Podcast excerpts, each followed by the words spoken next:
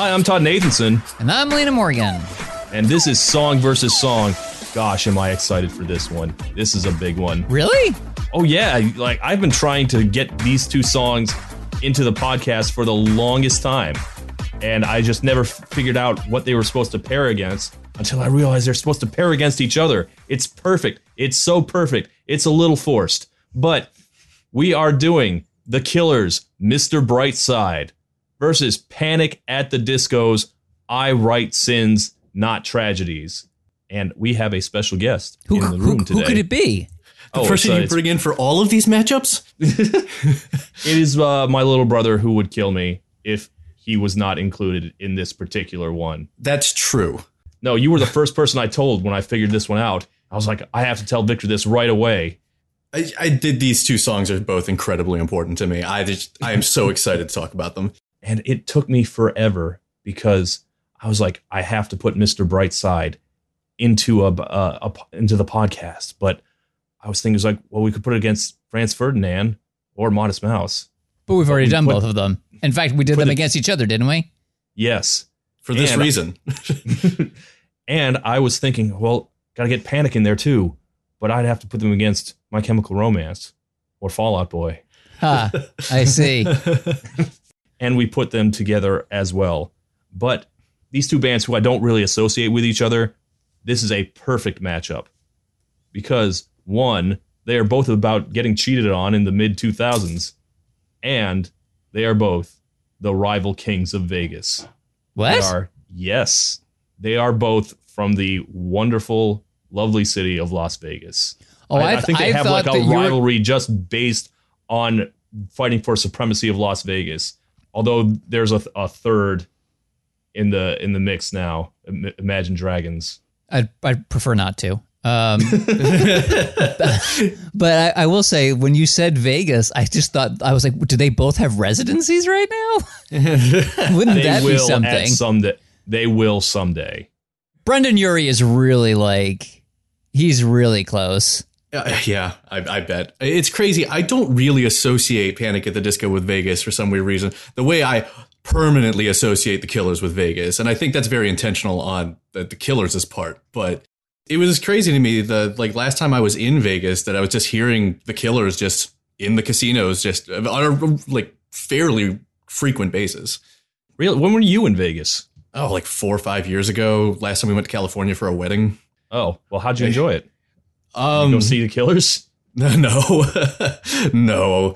Uh, they, our parents were paying for the whole trip. Uh, Even if the Killers had been playing, I didn't have money. Uh, I, I just cannot like contain myself with like how excited I am to do this. Like these, this was a, a, a very important period in my life. I associate uh, the, the the the Killers and Hot Fuss with 2004. Right. I associate Mhm. Panic at the Disco and A Fever You Can't Sweat Out with 2005. I was 14 and 15 years old, respectively, in those years. And uh, so, of course, music was never going to be as important to me again. I don't, okay, can we just, can we start with the first thing? Uh, I, I want to ask you two, where do you land? On which which versus song? which? Which song? Well, though uh, you know, I'm older than you, but both these uh, songs and albums and bands were also very important to me. Over time, this Panic song has diminished a bit. I have to, and of course, Mr. Brightside has only grown more huge since 2005. I think I have to go with the Killers on this one. Uh, I would say that um, I've never I've, I Panic at the Disco was a band that I would hate if I could possibly care about them. I would hate them if I could like like just looking at like al- album titles and song titles I, like I if I could muster a single give a fuck I would loathe them but I don't care and then there's the Killers, a band that I also don't care about at all, but who have this one song that I don't really have strong feelings about. But whenever somebody sings it at karaoke, I think this is nice. So that's it, a- that's it. You know, you talk about you know being old and being e- older than me, and I'm talking about being old all the time. But this is like the one time I feel like a real generational divide. between you and Between me for sure Yeah. i definitely have i've always felt this this way that this is like the big defining thing between um you definitively being a millennial and me very technically being gen x like it usually it doesn't appear usually it doesn't matter um but also to be fair like i was sitting there going like i gotta seem young like what was i listening to in 2005 and all I could come up with was uh, "Clap Your Hands, Say Yeah." Their their self titled debut. I fucking love that album. Really? Does that? Yeah, I still love that album. Um, does that does that make me cool? Am I cool now? Well, it wasn't this your think- long like Sufjan period or whatever? It absolutely was. So 2004 is uh, Seven Swans. I already would have been, I think, probably into the Michigan album at this point. And then 2005 is when um, the Illinois record came out, which was, I think, the thing that really made him um, a public facing, like everybody knew who he was.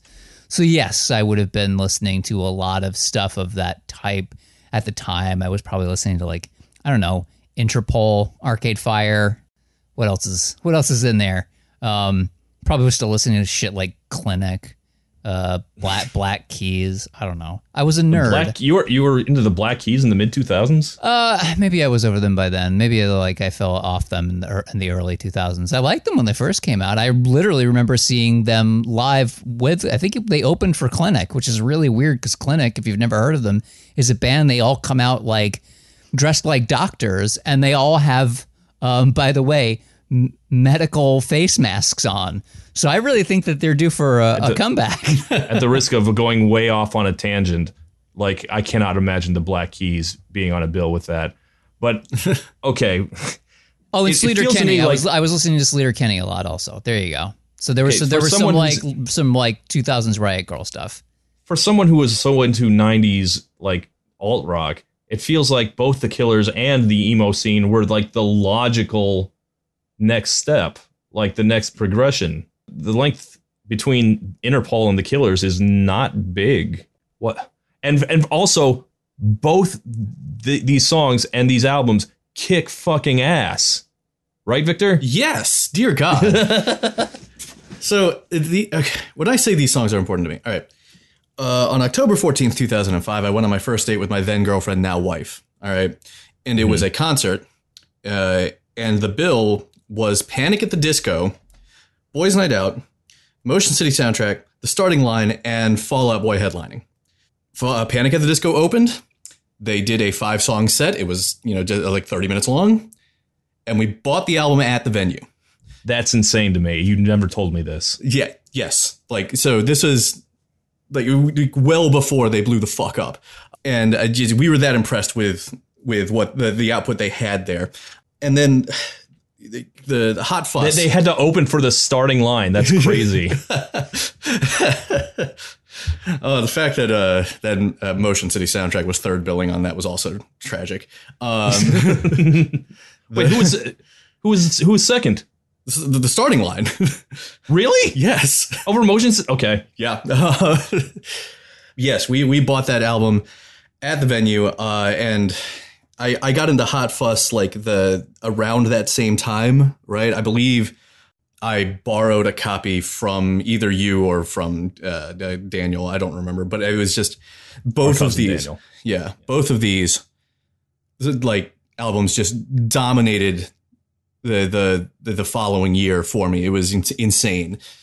Uh, I was also alone a lot at home with no video game systems and no computer because our parents are insane. Um, and watching a lot of VH1 hits, so just music videos on all the time. And so I saw the Mr. Brightside video probably in excess of 7,000 times. It was on for quite a bit. I was in college by that point, but I remember seeing that video a lot and I did not have a TV in my room. I have to go with Mr. Brightside though. There are very few metrics in which I would rate basically anything about I Write Sins Not Tragedies over Mr. Brightside. But you still love it. You still, still love it very love much. it. It's just weird that it's almost like a categorical upgrade to Mr. Brightside. Almost. I, I got to be honest. Mr. Brightside has lowered a bit through overplay, and it takes a lot of overplay for a song to wear out on me, especially one that good. And Mr. Brightside is uh, I don't know. I'd still rank it above somebody told me, but I think Jenny was a friend of mine and Smile Like You Mean It and all these things that I've done, I would rank them higher. Of the of the of the singles, and of course, like the deep cuts on that album are also great, and Not all of them. not all of them. Obviously, they included literal demos on it. I mean, like most of that album is a 10, but like there are like three or four songs that are like a three or a four. yes. oh, wow. I, like, are you okay? I just it's like I have so many things I want to say and I have no direction. Like I need somebody to keep me on track here.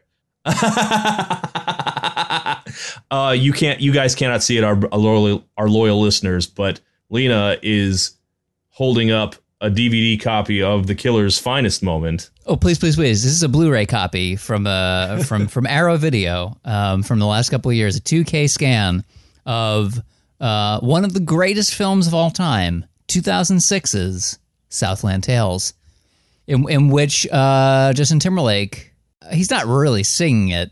The He's lip syncing. He's lip syncing the I've got soul, but I'm not a soldier. By the way, I only bring it up because I desperately want us to do a bonus episode about it.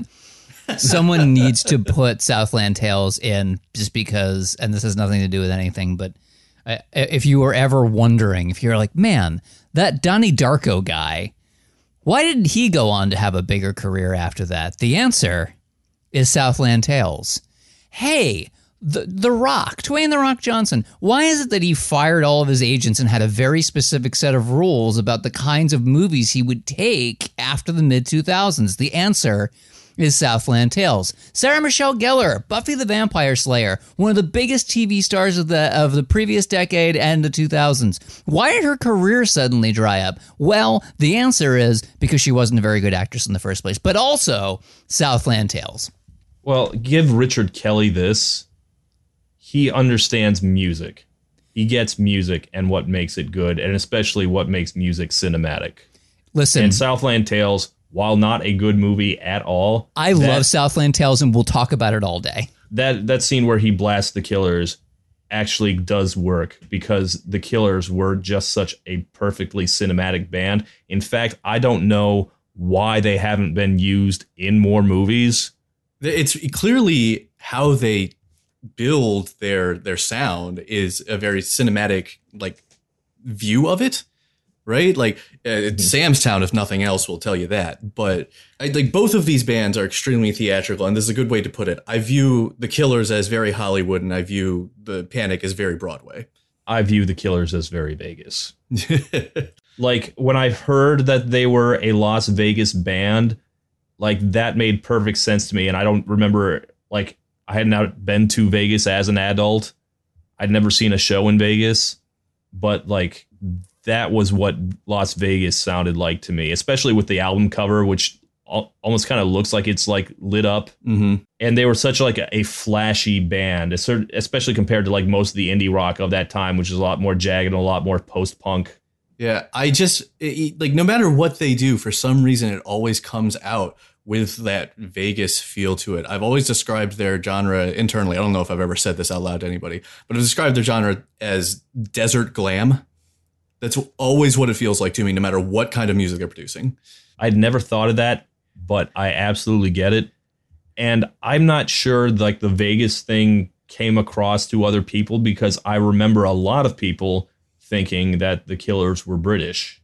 Uh, I mean, they certainly were big in Britain. I don't know what that indie rock of that era was called, but there were like bands like the Bravery. Actually, the Bravery were American too. Shit. were they? Fuck. yeah, I'm shocked.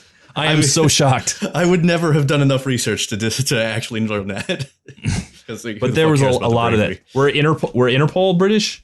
They have to have been, right? They, they or were have they New York? be. They oh well maybe. Hold on, now I gotta look it up. I'm embarrassed that I don't know. Um, they seem No, like they were also New. York. These are all New. York bands. what, what, what about the Hives? They were from Sweden, weren't they? yeah, I- a Swedish rock band. There you go. They were big at that time. 2000. well, they certainly all seemed like they'd listened to a lot of like the '80s British post punk, like Echo and the Bunnymen and stuff like that. Mhm. Like the the Killers are like adopted Brits at this point. I think. Yeah. Well, and, and also, isn't it kind of important to mention that uh, around this period, 2004, 2005, we got the unexpected second act of the biggest pop punk band of the 90s coming Oh, yeah, out in a Green Day way was- that was very theatrical in the form of American Idiot. I feel Yeah. like that I feel like that's a big part of this story, this era of of, of popular music. I mean, Green Day, Panic, The Killers, the great guyliner bands of Yeah. 2005. Fallout, My Chemical, yeah. Wait, I have an I have an answer to why it is that I think that uh, I didn't like these groups, and a thing that I feel like again we kind of have to talk about. What it, what is that? It's the music nerd element, or put in the most insulting way possible, the pitchfork element. Yeah. You really have to consider the potency of pitchfork in a way that that was not great all the time in this era of music. Uh, something that's really notable about um, both of these records, but especially um, a, Fe- a Fever You Can't Sweat Out, is that they were not well liked by Pitchfork. Um, Hot Fuss, I think I brought it up just because, you know, if you want to get the general gist, the blurb is despite hit songs on both sides of the Atlantic and best band ever endorsements from UK scribes, Las Vegas based The Killers' questionably titled debut album is radio friendly style over substance. They gave it a 5.2, which is not terrible, but obviously them saying these guys are not everything that they're being um, purported to be. Far worse is the 1.5 uh, that was given Jesus. to a fever you can't sweat out. Um, and the blurb there is emo barrel scrapers make Rites of Spring seem two decades old. Oh wait, Rites of Spring is is is considered into it. is like the origin of like people like people if you were saying like where does emo come from the supposed first uh, emo band is rites of spring and um, their first album and only album came out in 85 so uh, yeah and the absolute like the the guy who wrote the review is so harsh here's a, here's a fun thing about uh, how history works out. It doesn't make um, the writer incorrect, and we can certainly discuss whether or not we, we think that he there was anything that he was saying that was correct or not. Um, but you know, it's been uh, almost another two decades, and just so we all have a, a clear understanding of the difference, uh, Brendon Urie, the the one vestige of Panic at the Disco, currently has, and I guess this is the only time we'll be able to say this again, two million followers on Twitter compared to, compared com, compared with uh, Cory Byrom, who was the author of uh, this 1.5 review. Would you like to guess how many followers that gentleman has? I would not. The answer is 720. Uh, so, you know, it doesn't make him wrong necessarily, but there are winners and losers in, in the annals of history, and Brendon Urie is definitely the winner there. You know, Victor, you you were asked you asked me for uh, some structure, some way to get yourself into this conversation. Which one has the better video? Ooh. Um it's Because they're also pretty similar videos. yeah, and it's tough because they go in, you know, slight- Lena's making a face. It's You, slightly you are going to be the most unpopular person in the universe after we release this episode, Lena. After? These are beloved. After. You're only like the third, but Oh. Wait, Do you have more or less than 720 followers right now? I haven't checked. wow. My goal is to get down to 720 followers. Let's see what I can do. you know, for what it's worth, uh, Unterberger, who is you know a person we've had on this podcast multiple times, one of our favorite guests, has to- told me that he absolutely hates this Panic song, just like from the depths of his soul. It sucks. It fucking sucks. And the music video fucking sucks too. God, that music video is terrible. Sorry, Victor, you should talk about this. Is, you like these things. Jesus Christ. Go ahead, go. uh, as far as the music videos go, I would, I think I lean on the Panic one. No, sorry. I lean on the, the side of the, the, the killers here. Uh, the Panic one, I appreciate what it's doing. I appreciate the, the, uh, the, you know, just the aesthetic of it, the, the way it incorporates the song into the video in ways that are not just part of the song. I think it's still bizarre that when I looked it up on YouTube, literally right before recording this, uh, that the word "whore" was not censored as it usually is when I hear it on the radio. Uh, but God was still censored. Well, it's because goddamn together. Yeah. Like if God- they just said God, fine. If they just said damn, that's also fine. But goddamn together is the problem. But what kills me is in the video, he goes shh, like, and pu- puts his finger over his mouth to say whore. So there's no actual like lip sync to it. But you can clearly see him saying goddamn in multiple instances of it, even though they I, still I remember him censor it. cro- yeah, cutesily covering his mouth during the God part of "Goddamn" in parts of that song. in, in yeah, on that the video. last I last or second to last time he says it. I think the the Mr. Brightside video is just overall better. The the editing and the the casting and everything like the costuming and everything just feels better to watch. My favorite part of that is just like the look of disdain on Eric Roberts' face. Oh man, I love that it features star of a talking cat, Eric Roberts. Eric Every time I saw that guy afterward, I was just like, "Oh, hey, it's that guy," and I never ever knew his name. Oh yeah, no. Whenever I see him, I now and forever will go a talking cat. I do like every time. Um, that's all I can think of, and he's in lots of things. By the way, he was he was the master in the American TV movie of Doctor Who.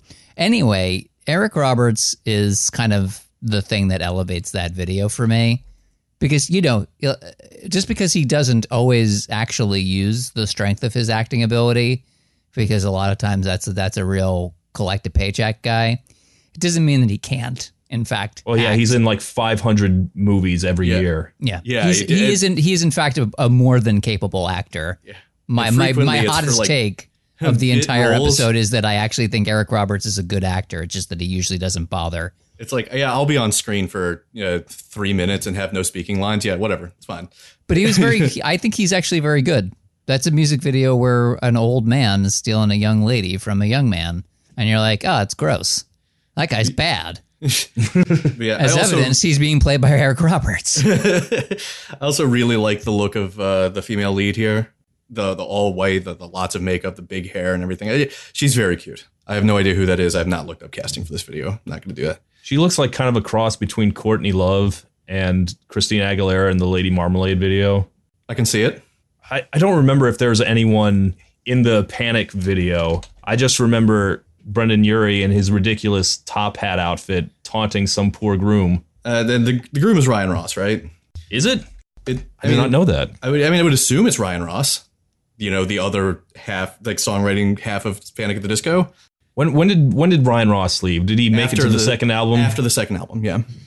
He actually sings on a few tracks on the second album. Uh, man, this is a good video too. I don't know what you're talking about, Unterberger. Who and you, Lena. This video is great. no, it's not. Yeah. Why There. Mime Carney Wedding.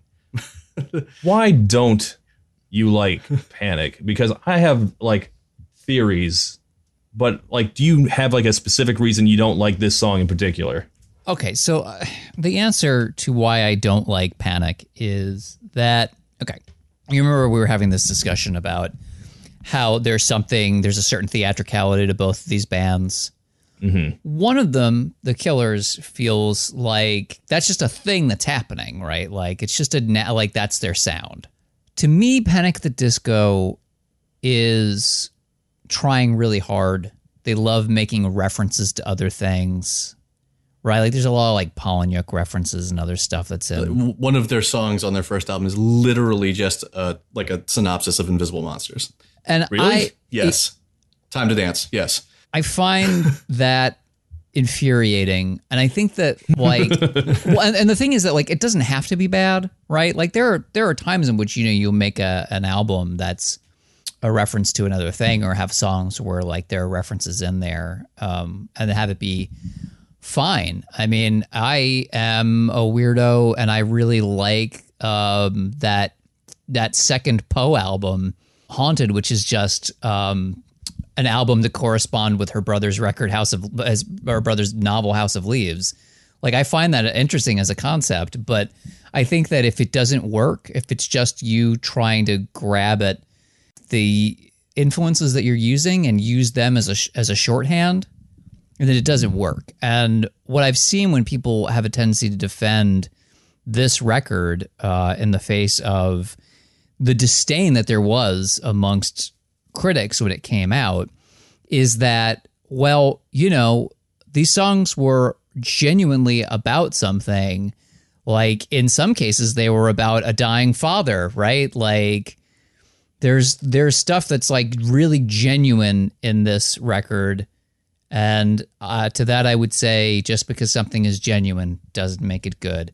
And in fact if something is really really genuine and it's really really bad it's that much worse. It's like um you know they reference fight club on that record so i'll reference fight club too. It's that i just go a big rubbery one um, when somebody like has their face already shrink wrapped in tears and wants to give me a big fucking hug. like I don't like I don't I feel like this is like a this is a cell phone. This is like a this is like a weirdly transphobic thing to say for me, but like I just feel like you know I don't know maybe maybe uh, Ed Norton was happy feeling lost in Bob's bitch tits, but like not me. and like that's what it is. I don't i don't know how else to explain it. It's just like it's so goddamn genuine and it just misses so fucking hard. And they're trying to use references of other things as a, as like a as like a cane something to like grab onto when they can't do it on their own and that makes me hate it even more. I just ugh, it, nothing about No. that that album works for me. Nothing about that song works for me. All the weird like clown makeup and the bride being off making out with somebody else and being like, I'm sorry. Like, you're like oh my God. Uh, it's just so over the top and theatrical in a way that's bad. Not all theater is good theater. This is like just shitty, like dinner theater. It's garbage. Sorry. You know, that's a fascinating thing because I was going to guess why you didn't like the uh, Panic, and I was way off. What was your guess? That they weren't genuine enough. Yeah, like I would. I was thinking about halfway through that. I'm like, I don't know if I would describe what Panic does as really, really genuine. Like, I think there's definitely uh, some authenticity of the people who wrote it in there, but it feels very artificial to me. To me, it just feels like they're like, I don't know. That's the that's the half that's that's them referencing stuff that feels inauthentic because it's literally somebody else's thing. But yeah, I mean, if you actually sit down and look at the lyrics as, as over the top as they are, like maybe Brendon Urie doesn't mean it, but like the other person that was writing lyrics for the first like, two records certainly did. Um, and it doesn't make it good. Well, here's a thing that kind of soured I Write Sins Not Tragedies for me forever. Not a whole lot, but like lowered it definitively below Mr. Brightside for me. I saw someone who absolutely hated the song also, which man, I did not realize how many people really disliked Panic at the Disco. I'd completely forgotten that.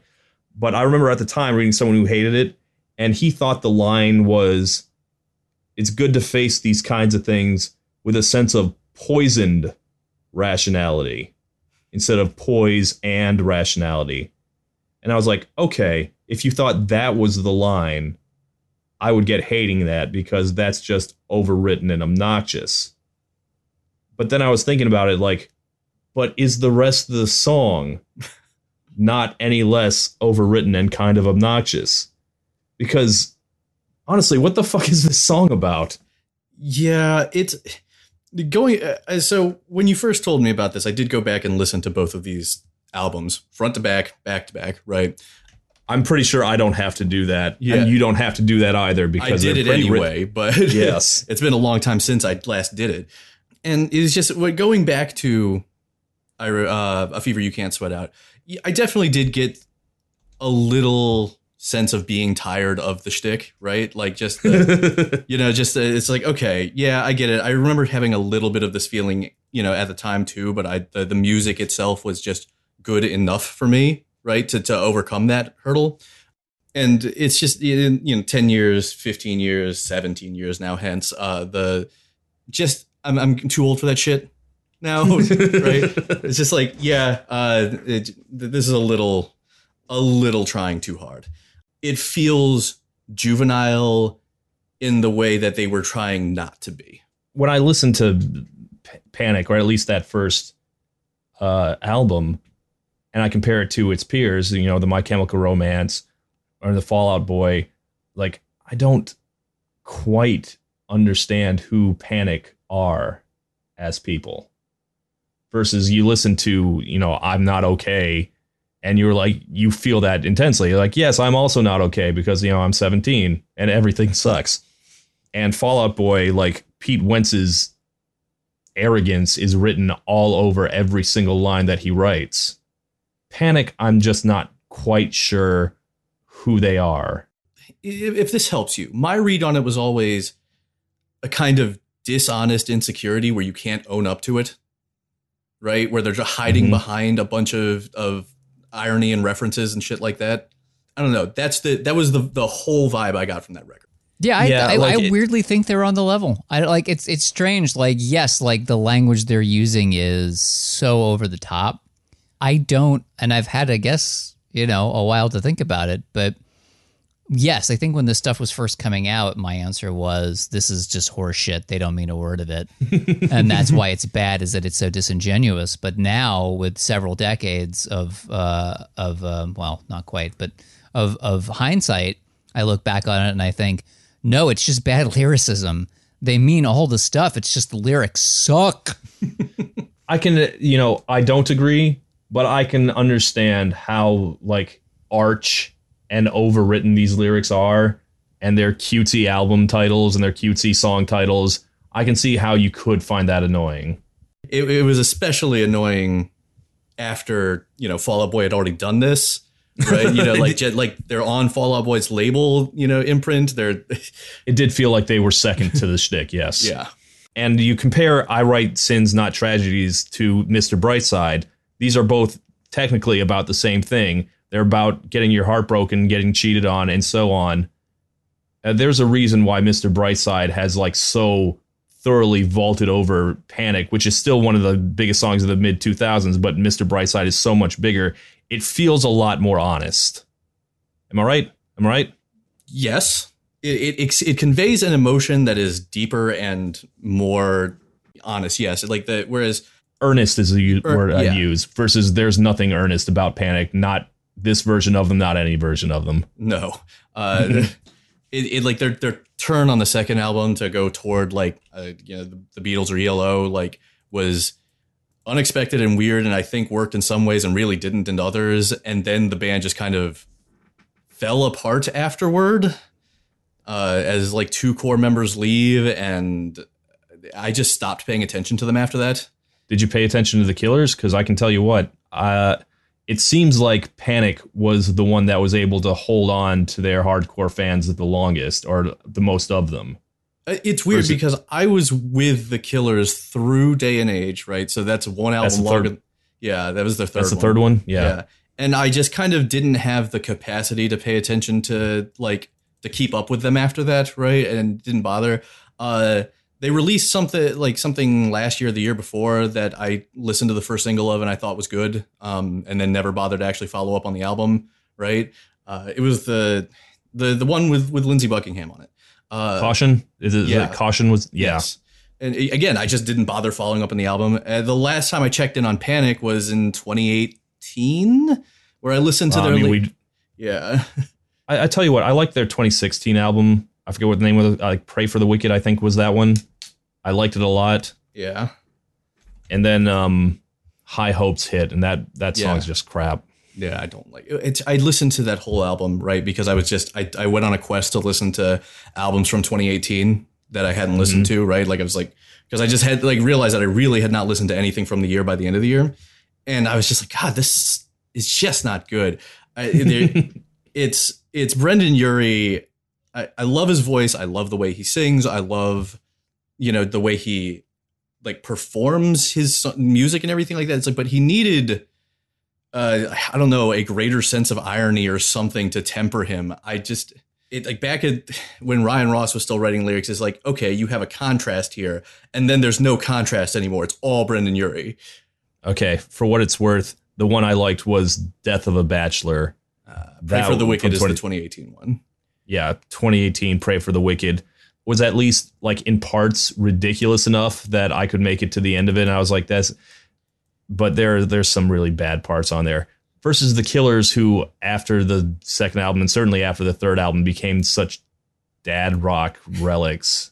Like i have no idea how that happened. They for me they blew it pretty quickly. It's i we- feel like that's not an uncommon opinion. Yeah, and it's weird because it's like it doesn't feel like they are that they lost the plot so much as this what they were doing just became totally irrelevant very quickly. I don't know, like they, there are like like five or six songs on that first album that hit emotionally, like emotionally, like when you're like a kid and like this is the greatest song you've ever heard, and it makes you feel all the feelings all at once. There are like five or six songs on that first album that do that for me, and I just figured they would keep doing that forever. And like for me, they only have one good song after that. When you were young, and nothing else has ever really touched me the same way. I don't know, like they should have been the biggest band in the universe. They should have been like U2 level big.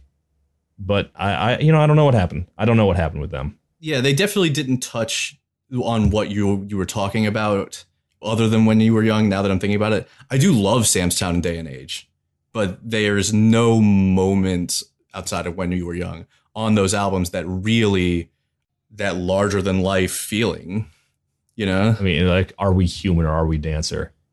That that sounds like a panic lyric. I mean, it is a reference. Yep, it sounds Who? like it either sounds like that or the title to a season three Star Trek episode. God, I'm gonna look it up real quick. It's a, it's a, I think it's, is it Capote or is it Hunter S. Thompson? I mean, it's not a good like even if it's quoting Voltaire or Poe or one of the greats. It- it's still a crappy it's- line. I'm just saying It's it, a- it, it is. It basically is a panic lyric. Like, It's I don't know what I want to say because I meant for I had meant to say that Mr. Brightside is in fact based on a real story. Yes. That is a thing that actually happened to Brandon Flowers. Well, they both they're both based on actual breakups, aren't they? Are they? Like the did if I write sins not tragedies is based on a real breakup, it has been rewritten and creative licensed so much that it cannot possibly resemble what actually happened. Like you did not at your wedding hear a couple like a waiter talking about how your your hmm. bride was cheating on you. That didn't happen. Yeah, that no. didn't fucking happen. You were not at a fucking circus wedding hearing You don't know. hearing a bridesmaid talking about how your girlfriend cheated on you hours before you were scheduled to get married. I mean, I can see where there would be like a valid metaphor here. There's, de- it's definitely not literal. There was a real breakup that Ryan Ross used to write the story for this song. How about that? Are you willing to allow for that? It's a weird imagining of it. For sure. I I accept I accept that that is true, but I'm saying that like both of these songs are still technically based on real breakups. I mean, it doesn't feel real. And it doesn't like Mr. Brightside, the chorus hits, and it is all about his seething, horrible jealousy. And when the chorus hits "And I Write Sins Not Tragedies, it's about him being angry that they can't talk a little quieter or a little more privately, which is a, a kind of a silly response to me. It's it's just panic being a little too cute. And I like I said, I love this song, and I really love being able to to scream a chorus about closing the goddamn door. It's fun, but it's also kind of stupid, right? Right? Yes. I, I don't know. I was I was I was hoping that I was going to be able to uh, argue you back into liking this song, and it seems like you have done the opposite. I think. But what about the fact that Taylor Swift loves this song? What of Does that? she? Yes. She only works with people she likes, so that does make sense. But it seems like such a weird thing for her to like. Although she only ever gets weirder, so uh, She, she is, contains multitudes. yes, she does. It was like on songfacts.com. Apparently in 2019, she wrote an essay about the power of pop for Elle UK. And she wrote, When I hear I Write Sins Not Tragedies by Panic at the Disco, I'm transported back to being 16 and driving down the streets of Hendersonville, Tennessee with my best friend Abigail, euphorically screaming the lyrics. if I had to guess, I would have assumed that she loved this song only because she is, I think, 31 right now. No, she's older than she's a year older than me. So 33. A person born in 1989 overwhelmingly loves this song. Like anyone else is just a rounding error. uh, but uh, you know, I, I think we're all agreed. Mr. Brightside remains like the greatest song of all time, or at least of that decade. I mean, she's like it, it- we haven't like specifically mentioned this, but it was like the most played song in the UK for like to the 10 years following its release or something like that. Like it didn't leave the the top 100 there for like 10 fucking years or something like that.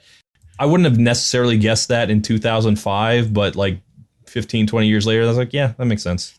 That makes sense. That makes perfect sense. Oh man, this song just won't go away. Why do you think that is? I mean, it's a very simple song. It's very easy to sing. It's got like there's like one note in the entire song, in the entire melody. I mean, there's only one verse. It's a, you know, like Second verse, same as the first. it feels like it doesn't need a second verse. It just needs the first verse even angrier. I'm I'm pretty okay with that. I, I never is also a great line. you do not need more. I never what? I never what? You well, don't need I to never. know. Lands B. You have a, a lyric that's just you're despicable. All right. I think it's time to do some questions. Yeah, we've we've dithered for a very Yes. long time. I, have been meandering. All right, we do th- we do these four questions. They uh, they help sort of um, I don't know tighten up the bullshit that we've been saying. It's like the meat of the and potatoes of the. Of the you could skip the whole rest of the podcast and just listen to this part. Um, the first question is uh, a historical one. One of them songs is gonna go away. It's gonna vanish. Bye bye. And the other one will remain forever, whether you like it or not. For the culture, Victor. Which song has to stay? This is an easy one. It's Mr. Brightside. I actually think that Panic at the Disco might have been better off had I Write Sins Not Tragedies not blown up the way it did. Really? Why is that? Uh, just they, that they would have, like, maybe not have like splintered so quickly. Maybe they had some time to work on their shit. Like, I, I don't know. I don't know. You would know better than I the contours of that particular breakup. I mean, I'm not like super familiar with it. I just know that the there was a just a creative difference kind of thing where Ryan Ross wanted a little more presence and like songwriting control, and Brendon Urie was, I guess, the David Lee Roth of this group and wanted to lean more pop. Uh, Well, that's fascinating because they didn't have another pop hit after that for another good 10 years. yeah, and like the, Pretty Odd is just such a weird fucking album, and I can't imagine they would have gone in that direction if they didn't have the fucking money to do it. So That's fair. That's fair. yeah. They wouldn't have gone to full yellow. All right. I think, you know, that's an easy one. That's an easy question. Yeah. Mr. Brightside, like that's like the the decade just doesn't sound the ex- the same without it. Question number two is also a historical question, um, but sort of about the the actual meat and potatoes of the of the songs themselves. You could be a fly on the wall. You could experience soup to nuts from beginning to end. The the construction of the song, uh, the recording of the song. You can watch the music video be made, should you so wish. Which is the one that you really want to understand on a on a deep fundamental level? You want to get the the behind the music version. I feel like musically, Panic is the more interesting one. Like it's got the strings and all, all that stuff, and I, I mean, I'm not saying it's the better one lyrically, but it's the more interesting one lyrically. I feel like there's definitely more to see there if you actually get to do this. Uh, the Mr. Brightside one, I, I just read the story of its like writing and recording. Uh, and it- it's literally Flowers got Brandon Flowers got cheated on. Uh, his uh, Dave Keuning's the guitarist, right? Yeah, his guitarist had some music written up already. He wrote one verse to the music, decided he didn't have a second one in him, and it just stuck with it. And that's it. Like that's the whole song.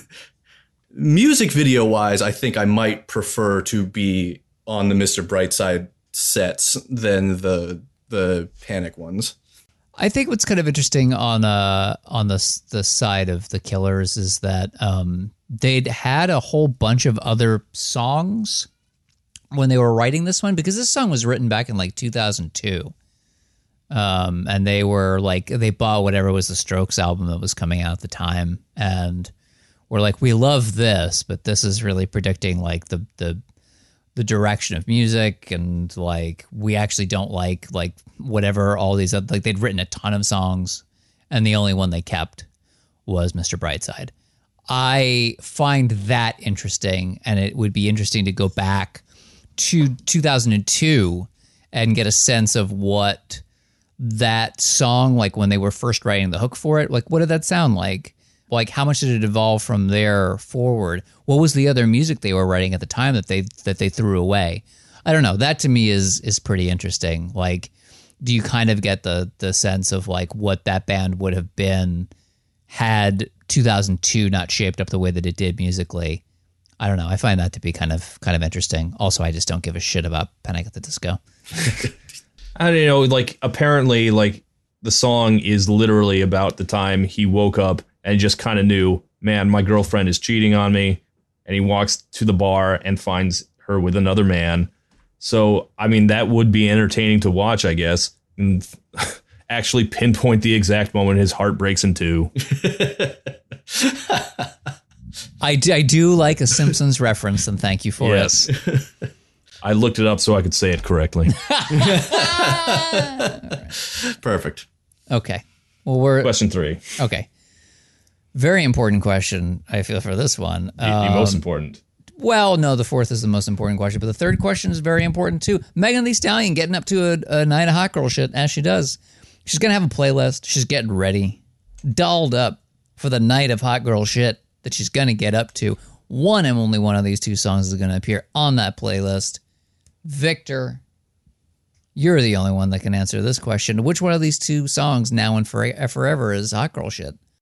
I think I, I I just have to say Mr. Brightside here. It's like if you're if you're in a particularly angry mood and you're going out to like rage, maybe I write sins not tragedies a little better there, but I I think Mr. Brightside is just going to be the one. For me, the Panic song is so much more of a headbanger than Mr. Brightside. But, you know, on the other hand, thinking about it, does everyone get fucking lit to Mr. Brightside? Yes, they absolutely do. I think this could go either way. It, it's a it's a song where I think its earnestness overrides the like negativity of the emotion it's actually conveying. When you actually listen to it, you're just like, "Fuck yeah, Mr. Brightside, let's go fucking all out, right? Like just mm-hmm. melt this shit." Yeah, it, it goes too hard. Actually, no, I'm changing my answer. Yeah, it's it's the Killers. It's the Killers. I guess I just can't abide the thought that Megan Thee Stallion listen to a song where someone is called a whore and not say, "So what? What else you got?" Like, Well, I mean, shit. The song is about yelling at them. The person, people calling someone a whore. oh, is it? Is that how, is that is that what it is? Yes. Yeah. And how they need to close the goddamn door Yeah, Oh. when you're going to call someone a whore. yeah, don't say that shit where other people can hear it. Oh, hmm, mind your own business, you say. This is suddenly looking like a very Megan Thee Stallion song. Um, I don't know. I don't know. That might uh, that that might turn me towards Panic at the Disco for this one, but who could say? Who could say? Who can say? Um, I guess we could. It's our podcast, but um, if both of you have gone for for that, then then I, I will uh, consider myself outvoted. Now, for question number four, not just the most important question that we ask in the podcast, but the most important question in the history of human creation. William Shatner, man about town. His hair is his own at this point, I think. Uh, not always. Does he wear a girdle of some kind? It's 2022 at this point. He's probably given up on that. But at some point, and also at some point, he was a musician, a singer, a performer of the dramatic musical arts. He's going to do a William Shatner version of one and only one of these two songs. Which one of these songs must be shat upon? And it's Panic at the Disco, and I actually don't need to hear from either of you. Really? Oh, Ab- absolutely. They're the theatrical ones. It just kind of lens. I mean, it does. these, I, I, these are both good answers. They, Yeah. There's not a wrong answer here. So I'm not going to go as hard for Panic as uh, Lena is, but yeah, I think I would go with Panic also. I think what convinced me, like just thinking about it just now, that it should be Mr. Brightside is making William Shatner do the second verse after he's already done it harder? once. Yeah, but but go harder. Yeah, It That is would a be very, entertaining. Shatner thing to do. That is the Mr. Tambourine man answer. But I yeah, I don't know, man. There's just something so ridiculous and theatrical about the lyrics to to Panic songs that it just feels like he, it's he all in my head, and she's touching his. chest now. I mean, there is so much raw emotion in the lyrics of Mr. Brightside that he could he, put his full chest in it. Just I, It I would, would like it would rule. It would rock. It's also just the contrast because that song just is so breakneck in its pace. Like the lyrics, the words just go and they go and they go and they go. And having William Shatner not do that, It would In be very. It would be a very long version of that song. Yes. I mean, there's so many words in the Panic song that that would also take him a, a good 30 minutes to get through. I feel like. Well, he no again. You know, so, uh, so the answer is it's a split vote. Which one do you? Which who do you, who do you care about the most? Do you want young Shatner? You want your transformed man Shatner, or do you want like your late stage Bill Shatner? Um, bec- which is basically like saying, do you want like young Elvis or like your, Old fat your Elvis? Yeah, yeah, you're you're you're like your We can say seventies. Vegas Elvis. yeah, yeah. Like, which one do you want? Because the answer is that um, your young Elvis, your young Shatner is going to be doing the Killers, and your your your present day, if William Shatner's doing it now, he's going to be doing Panic at the Disco. You know what? I'll, I- I'll sign off on that. Yeah, that's correct. This is a correct uh, assertion. Only I care that much about this to, answer, to thoroughly answer this question. All right. Um, I suppose now would be the time for people that maybe actually like these songs and have not been drowned out by my hate to have their say. Todd, what do the listeners think? Gator McKinley writes, finding out that the three biggest rock bands from Sin City, Imagine Dragons, Panic at the Disco, and The Killers, are all fronted by Mormon kids is like finding out that Biggie Smalls is from Ronkonkoma, Long Island, or like finding out Bad Bunny isn't Puerto Rican. He's just a kid from Wichita who took a semester of Spanish in high school. I did not know that they were all Mormons. Uh, I did. Or, sorry, not all of them. I knew that about Brandon Flowers, but Yes, I did know that about Brandon Flowers. I did not know that about Panic. But I guess it just kind of stands to reason. Okay. This one is in response to my description of these songs as the greatest being cheated on songs of the mid 2000s. Hey there writes, um, what about Scotty Doesn't Know? by by whom? From the movie Eurotrip. If you haven't seen it, you don't know it. Am I the only one in here who's seen Eurotrip? I don't think I've ever actually watched it. It stars, it stars Michelle Trachtenberg, doesn't it? Yes. Which means you especially should have seen it. I know I'm a bad person. I, I cannot believe this reference is lost on both of you. I am genuinely shocked. Sorry, Todd. You're alone. I mean, I- You're you- alone in the know cosmos. I I don't watch a lot of movies, and especially not from like around that time. Daniel Schultz writes, I will take one of the greatest songs of the 2000s over the RC Cola of emo bands any day of the week. Ouch. Brutal. I, I think pa- I think there's a big three of emo. Those three bands, My Chemical Romance, Fall Out Boy, and Panic. I mean, it feels right if we're talking about like that uh, that specific emo scene of the mid two thousands. And, and I guess Paramore, if they, they, I mean, they were broke out a little later, but It I mean, it feels weird to qualify Paramore as emo. yeah, I mean, they were they were fueled by Ramen Band. If there if there is a big four of emo, it was those four bands. But there isn't. I don't think there is. No one's ever used that except me. All right. Connor Rankin writes, somebody told me that the Killers are a better band. Y- Yeah. Yeah. All right. Felix O'Ryan writes, I partially disagree with Brendon Urie on this one.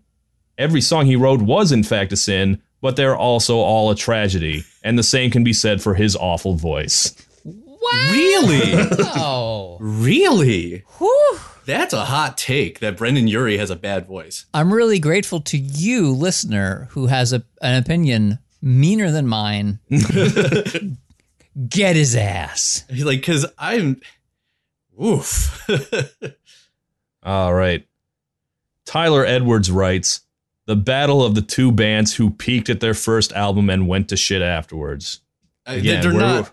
They're not wrong. I do love Sam's Town and Day and Age. I do, uh, but they're not wrong. All right. David Wetzel writes, I love I Write Sins Not Tragedies, but the lyrics are confusing. Like, not the overall picture, but the details. Why are there pews in the church corridor? And why is the bridesmaid talking to a waiter in the church corridor? And what door is in the corridor that should be shut? Shouldn't they leave the corridor and go to a room and shut the door? Eh, need some editing. Ah, pe- pedantic at the disco. Perfect. Thank you. Perfect. Richard Brind writes, I'm just going to leave my dad joke here. Question What's Brendon Urie's favorite John Lennon song? Oh no. Answer Oh, well, imagine. God damn. All right. Brian Christ writes, I write sins, not tragedies, is just friends in low places for people who think they're too good for country music. Now, when I wrote, when I saved this comment, it made sense to me. I really like that you you slipped up there and said when I wrote this comment. Now we all know the truth. When I, s- well, when I wrote it on it my made notes. sense when I picked out this comment and saved it. But now I'm looking at it like, wait, what? Yeah, I don't think it. I don't think it has the same vibe at all, or the same like thesis. Yeah, I, I, I re- now I'm just confused looking at it. All right, I just assumed that Brendon Urie has friends in no places. Bam! I mean, he, he doesn't have a band anymore. It's just him. Got him. Yeah, Got I mean that doesn't ass. happen by accident. yeah. Drakovec writes, as a lifelong Las Vegas local, I'm just glad that we got a Panic versus Killers episode. Not because I'm actually much of a fan of either band, but because the longer we all collectively keep the Panic versus Killers debate going, the longer we can ignore the fact that Imagine Dragons exists. yeah. Imagine Dragons taking a lot of strays in this episode. Are they strays? They're not. People are like, you have to kill one of these two bands. Can I kill Imagine Dragons? You know what? Yes, you can. You can. Look, as long as one's still champ and the other one's number one contender, it means that Imagine Dragons is not taking one of those slots. You know, it's it's funny. There's a one of the newer Imagine Dragons videos. Uh, stars Rob Mc, Rob McElhenney and Kaitlin Olson, and Kaitlin Olson's like, "I got you a private concert for your birthday from your favorite band," and Rob's like, "The Killers," and he was like, "Imagine Dragons, I don't like them." is that just them, you know, poking fun of themselves, or is it they're like an arc where he learns to love Imagine Dragons? I don't believe he learns to love Imagine Dragons by the end of that episode. But apparently, Kaitlin Olson is a huge fan, which also strikes me as kind of not true. I mean, I don't know. Maybe she's a real big fan. All right. Alyssa writes I'm pretty sure Mr. Brightside is the better song, but I will give it to I Write Sins on the grounds of relatability. I've never been cheated on, but I did have a wedding, and nobody survives a wedding without some kind of bullshit drama popping up and then immediately getting shoved under the rug. Pour the champagne. There's a sentiment I can get behind. I don't know. We were at a wedding, and I don't feel like anything like that happened to you. Full of full of pretty dramatic people, and Well- nothing. it was pretty chill. Maybe you just weren't exposed to it. Maybe I wasn't. Maybe I wasn't just privy poured to the it. champagne. That was it. If listen, if there if there was drama afoot at that wedding that Todd and I were at, I did not witness it, and that's good enough for me. And finally, Apocalypse Then writes, I'm Mr. Landslide. By the way, it's time to read the results.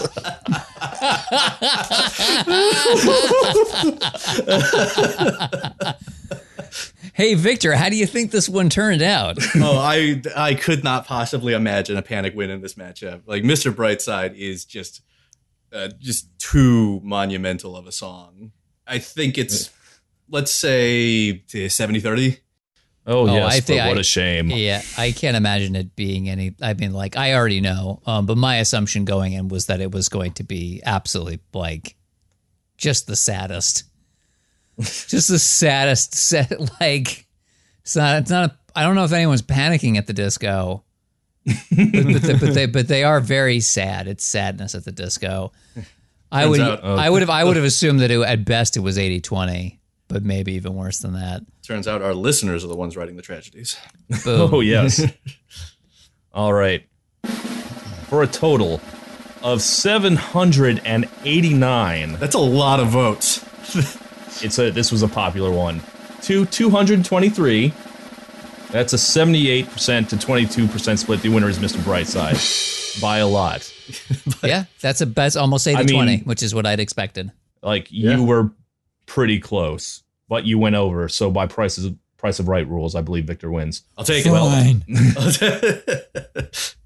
Well, thank you for listening to yet another wonderful episode of Song versus Song. This was a really good one. I feel good about it.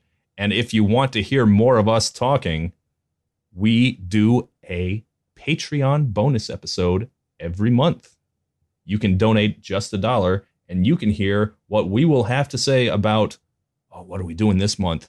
Weird. We're the Al doing Yankovic Weird- story. Very exciting. That's I think going to be a, a, a cracker, a barn burner. I need to find a way to watch that that doesn't doesn't involve Involve paying money? subscribing. Yeah. What a dick. I'm I'm lucky enough to have a Roku, so I I don't have to pay any money for this. Oh, okay. See, I thought that you said doesn't involve subscribing to us to our podcast. I was like, Oh, harsh, right. man. no, I Jeez. said watch this, not listen. Oh, to this. okay. I see. I see. I see. Uh, Well, you can subscribe to us on our Patreon. You can toss us a dollar. You'll get our gigantic at this point backlog of bonus episodes. And if you and if pay, you if you pay twenty dollars, you can you can suggest what we might talk about in an upcoming episode. You could, for example, pay twenty dollars and say you should talk about Southland Tales. I am not going and- to discourage you from doing that. If you want us to talk about that, you can donate to our Patreon. If you have no money, why don't you just write us a nice review? Go to wherever you review podcasts and say, hey, this song versus song is a fun thing, and promote us on. Well, I was going to say Twitter, but who knows what the hell's going to happen there? These are these are weird days. They are. Thank you so much. Lena, are you ready for the next episode? Never. What is it? Just like you wanted, because we talked about this, we will be doing Footloose versus Flashdance. Oh Dot, dot, dot, man, what a feeling. I'm excited. I'm Wow, very I mean- very excited. Short Circuit twos. No, No. Short Circuit 2 has Holding Out for oh a yeah. Hero, Oh, that's right. Yeah, that which is great. Great which scene is by from the way. Footloose, but we're not talking about Footloose the song, not Footloose the movie. Oh, all right. But we should probably talk about the movies too. Yeah, Yeah, I should it'll probably watch movie Footloose versus at some point. We should we should probably discuss the films. This is a real this is a real bonus episode, regular episode. I lo- Yeah, well, I mean that's a that's a case of stupid plot versus no plot. So That's correct. I Um, look forward to listening to this about these movies that I also have never watched and I'm not going to. I mean you already know all the basic premises of both these things I, already. yeah, from I Love the 80s, yes. I Yeah. All right. Thanks for listening, everybody. bye.